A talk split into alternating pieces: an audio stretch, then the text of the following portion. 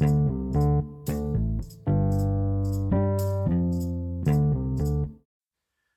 datang kembali di podcast gue omongin dulu baik-baik episode 12 Di episode 12 ini gue bakal bahas tentang derajat pertemanan orang-orang di sosial media. Eh, Jelasnya dengerin terus podcast gue omongin dulu baik-baik.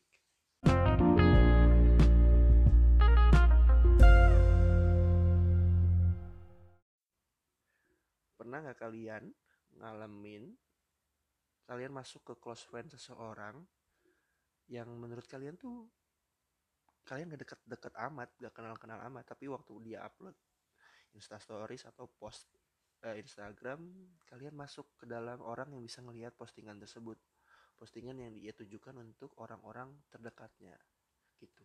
Artinya kalian masuk ke close friendnya padahal gak deket-deket amat, pernah nggak? Gue pernah. Menurut gue makin banyak kejadian kayak gitu. Awalnya kita ngerasa oh ternyata kita dianggap deket sama orang ini, tapi ternyata nggak semuanya itu benar. Terus ada beberapa motif orang menggunakan close friend itu.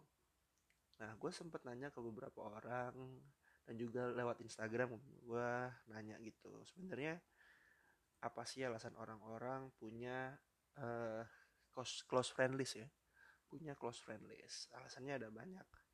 Ada yang ingin menyembunyikan jati diri yang sebenarnya.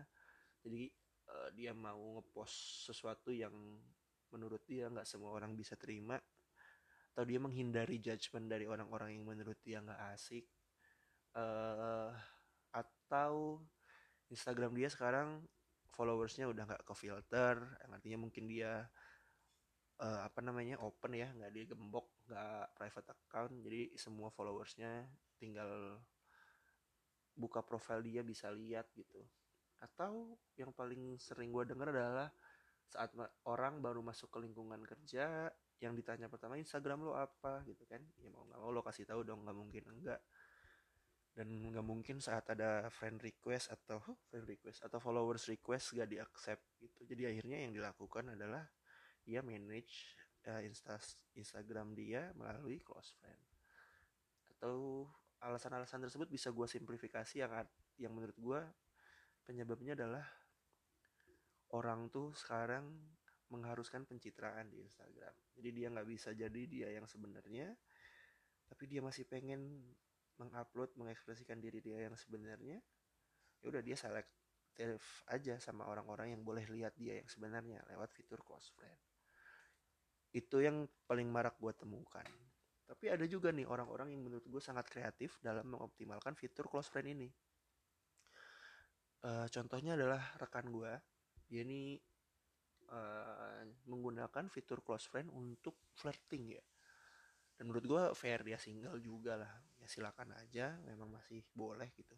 Yang dia lakukan adalah dia put semua orang followersnya at least cewek-cewek yang dia eh, mau deketin itu ke dalam close friend listnya. Jadi si cewek ini dia bilang cewek ini bakal merasa spesial gitu. Dan bisa memulai pembicaraan. Kalau misalnya cewek ini ngomenin instastories yang di update yang sudah dia close friend itu dia bisa memulai dengan oh iya dong lu kan teman dekat gua. That kind of things. Dia bilang itu bisa mempermudah pendekatan. Karena cewek ini merasa jadi cewek spesial buat dia dan menurut gua ini sebuah pemikiran out of the box dan visioner ya. Bagus banget dia mengoptimalkannya. Terus gue tanya terus kalau lu ada kebutuhan untuk uh, apa namanya pencitraan gitu apa yang lo lakukan? Atau kalau lu mau menghindari judgement dari orang-orang ini yang ada di cross friend list lu yang menurut lo sebenarnya nggak dekat-dekat amat apa yang lo lakukan?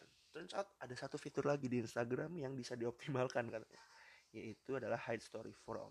Jadi dia bilang daripada lu mikirin close friend dan lu update terus mendingan lu manage aja sih hide story from. Gitu. Jadi kepentingannya dapat juga sebenarnya. Orang-orang yang dia bilang dia nggak mau orang-orang ini ngelihat postingan dia yang sebenarnya ya udah di hide story from aja. Tapi memang uh, konsekuensinya adalah grid postnya jadi bisa dilihat sama semua orang. Tapi anyway dia bilang gue akan lebih sering update insta stories. Gitu. Nah mengetahui ini gue jadi melihat sebuah pola gitu bahwa sebenarnya uh, di sosial media sekarang tuh ada multiple layer of friendship. Kayak derajat pertemanan itu ada ada banyak banget sekarang di sosial media tadi gue baru bahas dari followers biasa close friend. Dari close friend even lu bisa layer lain yaitu layer orang-orang yang tidak di hide story from. Jadi tuh udah ada tiga layer tuh. Nah sebelumnya kalau kita mau maju lagi ke depan tuh kalau awalnya tuh pasti kan public account artinya lu nggak private account. Private account itu filter pertama dong. Kalau lu udah private account itu udah udah lu filter orang-orang yang bisa follow lu dia harus request dulu ke lu lu bisa accept bisa ignore. Artinya lu udah filter pertama. Nah dari filter pertama ini filter kedua itu adalah close friend. Dari close friend ini lu bisa filterin lagi high story from. So itu aja udah. Satu dua tiga empat filter men. Empat layer of friendship. Degree of friendshipnya ada empat. So yang mana kita yang asli? Yang bisa kita kemukakan yang bisa kita perkenalkan di sosial media kita. Gua sebagai orang yang even layer pertamanya aja nggak ada merasa ya my life is an open book anyway. Lu bisa ngobrol sama gua tentang apa aja dan sosial media itu udah isinya adalah hal-hal yang udah gua nggak akan malu kalau orang lain tahu gitu. Jadi even the filter starts dari apa yang ingin gue keluarkan di sosial media duluan gitu kalau gue ngerasa gue akan malu orang lain tahu ya gue nggak akan update. Jadi mungkin itu even filter pertamanya. Ada kayak diri lo sendiri public to private private to close friend close friend to hide stories from itu layar-layarnya tuh sekarang kan kita udah tahu tuh berarti. Nah ternyata ada cara lain untuk mengekspresikan diri di sosial media yaitu second account. Gue juga tidak pernah aware akan hal ini sebelumnya tapi ternyata ini sudah menjadi praktik yang marak. Banyak banget orang yang punya second account. Gue tanya sekitar orang-orang yang dekat gue mereka ngaku punya second account. Terus gue tanya lu udah punya Instagram first account? Lu udah manage close friends even sampai hari story from? Terus buat apa lu punya second account? Ternyata alasan ini bervariasi second account itu buat cewek-cewek ada yang dipakai buat online shopping, follow akun-akun guilty pleasure buat mereka. Ya akun-akun guilty pleasure tuh kayak lambe turah kali ya yang mereka gengsi kalau mereka mau nongkrongin terus mereka mau komen di akun itu kalau ketahuan orang mereka malu kali ya intinya itulah jadi kayak akun-akun guilty pleasure online shopping terus katanya ada cowok ganteng mereka mau follow tapi malu kalau pakai first account. Ya kalau cowok punya second account ya buat apa namanya mereka mau kalau misalnya yang anak-anak edgy edgy artsy artsy gitu mau update tentang sepatu mereka mahal baju mereka mahal karya-karya seni mereka yang mah yang menurut mereka kalau mereka upload di first account tuh pasti dijudge. Sok banget lo nggak apa bikin-bikin begini misalnya kayak gitu nah jadi intinya ada lagi layer berikutnya itu second account man jadi kalau lu runut itu layernya jadi multiple. Jadi jadi even ada 6 sekarang gitu kan. Itu lebih bahkan private to public public to close friend close friend to hide story from hide story from. Itu kalau lu orang yang benar-benar spesial lu akan masuk ke second account ya jadi kayak ada 5 tuh enam filter gitu dalam sosial media untuk berteman. Nah ini yang gue temukan di kondisi kehidupan bersosial media sekarang ya kan? Nah gue tuh jadi berpikir kenapa sih hal-hal ini tuh muncul gitu kan? Yang gue temukan sih sebenarnya adalah karena orang tuh butuh orang tuh butuh sebuah platform sebuah media di mana dia bisa jadi dirinya sendiri tanpa dijudge gitu. Tapi kenapa itu nggak bisa dilakukan offline gitu? Kayak lu kan sebenarnya kalau gua bisa ngelakuin itu bisanya sama istri gua sama keluarga gua. Tapi kenapa ada kebutuhan gitu untuk sekarang lo ngelakukan uh, hal-hal yang nggak mau lo lakukan dan diketahui publik di sosial media jadinya paradoks sekarang tuh menurut gue ini spesifik untuk orang yang yang pengen ngupload konten dia tentang kehidupan dia tapi nggak mau diketahui orang lain tapi di media gitu. Di sosial media maksud gue kayak paradoks. Ngapain ya? Padahal dia bisa offline gitu lu bisa cerita sama orang-orang lain tuh offline. Awalnya gue mikir gitu tapi ternyata mungkin yang nggak bisa dijawab oleh ketemuan langsung tuh soal timing kali ya. Kadang lu tuh pengen kalau lu lagi sebel sama sesuatu kalau lu lagi pengen mengeluh sama sesuatu lu pengen segera mengeluarkan unek-unek lo. Kalau lo harus nunggu ketemu orang kalau misalnya lo harus nunggu untuk pulang dulu ketemu istri atau ketemu bokap nyokap lo mungkin waktu itu yang nggak bisa dijawab sehingga muncullah kebutuhan untuk renting, untuk venting, untuk marah, untuk mengeluh di sosial media kali ya. Bisa jadi kayak gitu sih sebenarnya. So, pertanyaan gue, berapa filter yang lo pakai sekarang di sosial media? Kenapa itu penting? Karena menurut gue dengan lu mengevaluasi itu lu akan tahu siapa teman-teman lu yang sebenarnya. Karena itu justru yang sekarang tuh susah banget dicari. Teman-teman yang sebenarnya. Teman-teman yang kalau misalnya beneran akhirnya ketemu tuh beneran kenal lu, beneran mau kenal lu, beneran mau dengerin lu, beneran mau ngobrol sama lu, bukan cuman orang yang mau tahu tentang kehidupan lu dan menghargainya hanya sebatas emot hati hanya sebatas emot senyum hanya sebatas emot tepuk tangan hanya sebatas emot tepuk tangan atau nilai 100 tapi benar-benar teman yang mau tahu tentang kehidupan kita. Tuh. So my suggestions is yuk kita review siapa teman-teman kita yang sebenarnya dan berikan penghargaan lebih sama mereka. Ajak mereka ketemu ajak mereka ngobrol lebih sering supaya ya selamanya mereka akan tetap jadi teman-teman kita yang sebenarnya. Oke? Okay? itu dulu buat segmen pertama. Uh, see you on the next segment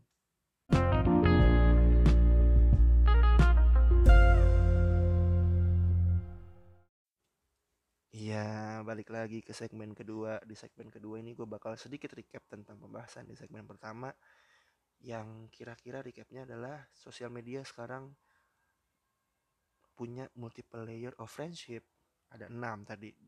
Diri sendiri private public to private private to close friend close friend to high story from high story from to second account second account public uh, public to private second account private to close friend second account close friend to high story from. So it's like an eight layer of friendship. Orang ribet ya kan? Tapi masih ada kebutuhan untuk update di sosial media. Update soal keluhan update soal kemarahan update soal kegalauan update soal kesedihan.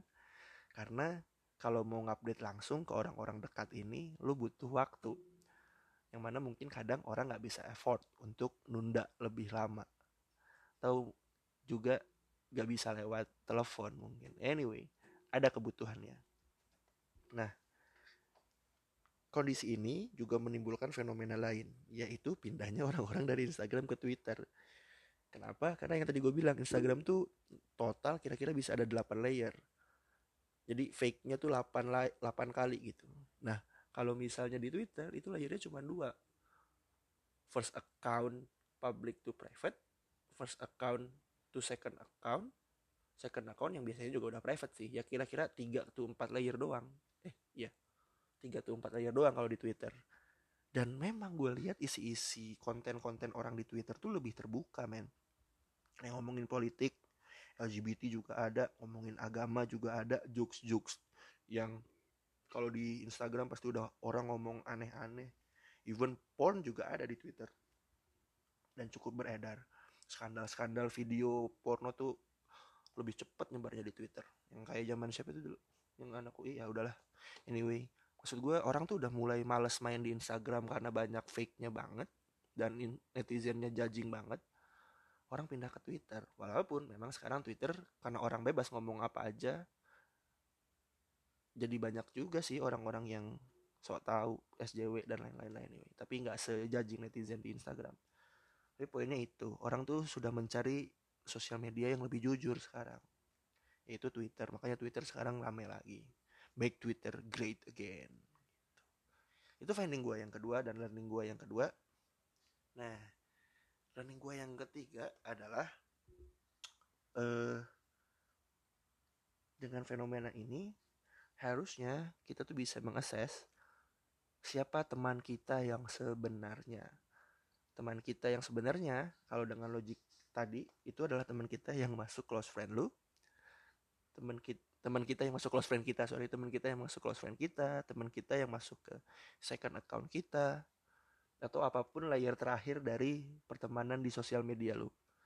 Lu harus bisa treasure them, lu bisa memperlakukan mereka dengan lebih baik, lu bisa ngajak mereka ketemu lebih sering, lu bisa ya bertegur sapa dengan mereka. Karena ini gue yakin orang-orang yang udah ada di layer terakhir ini adalah orang-orang yang benar-benar berdasarkan assessment lu adalah orang-orang yang mau dengerin cerita lu yang kalau ngobrol juga mungkin rela nyimpen handphone mereka dulu.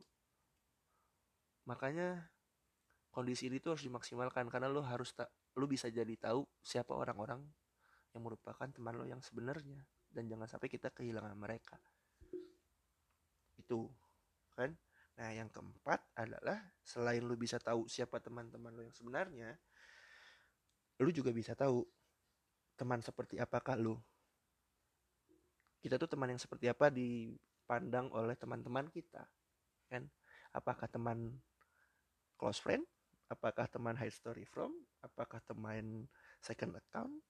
Lu jadi bisa tahu oh gue ternyata gue kalau gue ya buat gue prinsipnya adalah gue akan seneng kalau banyak orang yang mau gue ada di second account mereka. Artinya gue dianggap sebagai teman yang baik gue dianggap sebagai teman yang mau mendengarkan orang lain teman yang mungkin bisa memberikan solusi teman yang at least mau mendengar gitu loh. Jadi itu juga bisa dipakai buat mengevaluasi lu sebagai manusia. Karena balik lagi prinsip hidup gue gue nggak nggak boleh takut hal lain. Yang harus gue takut adalah even oh gini gue langsung kasih tahu aja. Ada lagu yang bener-bener inspiring buat gue yaitu lagunya The Panas Dalam. Judulnya jangan takut. Liriknya kira-kira gitu. Jangan takut polisi kalau tidur kita gilas. Jangan takut uh, sama ibu. Ibu uangnya dari ayah. Jangan takut sama ayah. Ayah juga takut ibu. Jangan takut neraka. Banyak ibadah masuk surga intinya lu nggak usah takut apa pun selalu ada lawannya. Yang harus ditakuti adalah liriknya gini. Takutlah jika kau dibenci dijauhi teman-teman sepi hidupmu sendiri. Nah ini yang benar-benar gue pegang sampai sekarang. Makanya bisa tahu siapa teman gue sebenarnya dan bisa tahu sebaik apa kualitas gue sebagai teman itu learning yang menurut gue berharga banget dari apa yang gue cari tahu dari fenomena derajat pertemanan di sosial media. Dan gue juga menghimbau kalian melakukan assessment itu buat diri kalian sendiri. Karena anyway apalagi sih selain mm, akhirat ya lo pengen punya banyak teman kan? Karena kita nggak tahu kapan kita butuh bantuan dari teman-teman kita. Dan for me personally gue mau sebanyak mungkin orang datang ke pemakaman gue nanti dan mau dengan sukarela memberikan kata-kata yang membekas di mereka tentang gue semasa gue hidup dan gue harap positif. Karena in the, end of, in the end of the day instead of you only live once you only die once. So I want to have the best funeral ever the best tahlilan ever dengan punya teman-teman yang ada di sisi gue saat gue meninggal nanti okay, that's all. Itu yang mau gue ceritakan itu yang mau gue share. Semoga apa yang gue omongin baik buat gue baik buat lo dan baik buat kita semua. Pantengin terus podcast gue omongin dulu. Baik-baik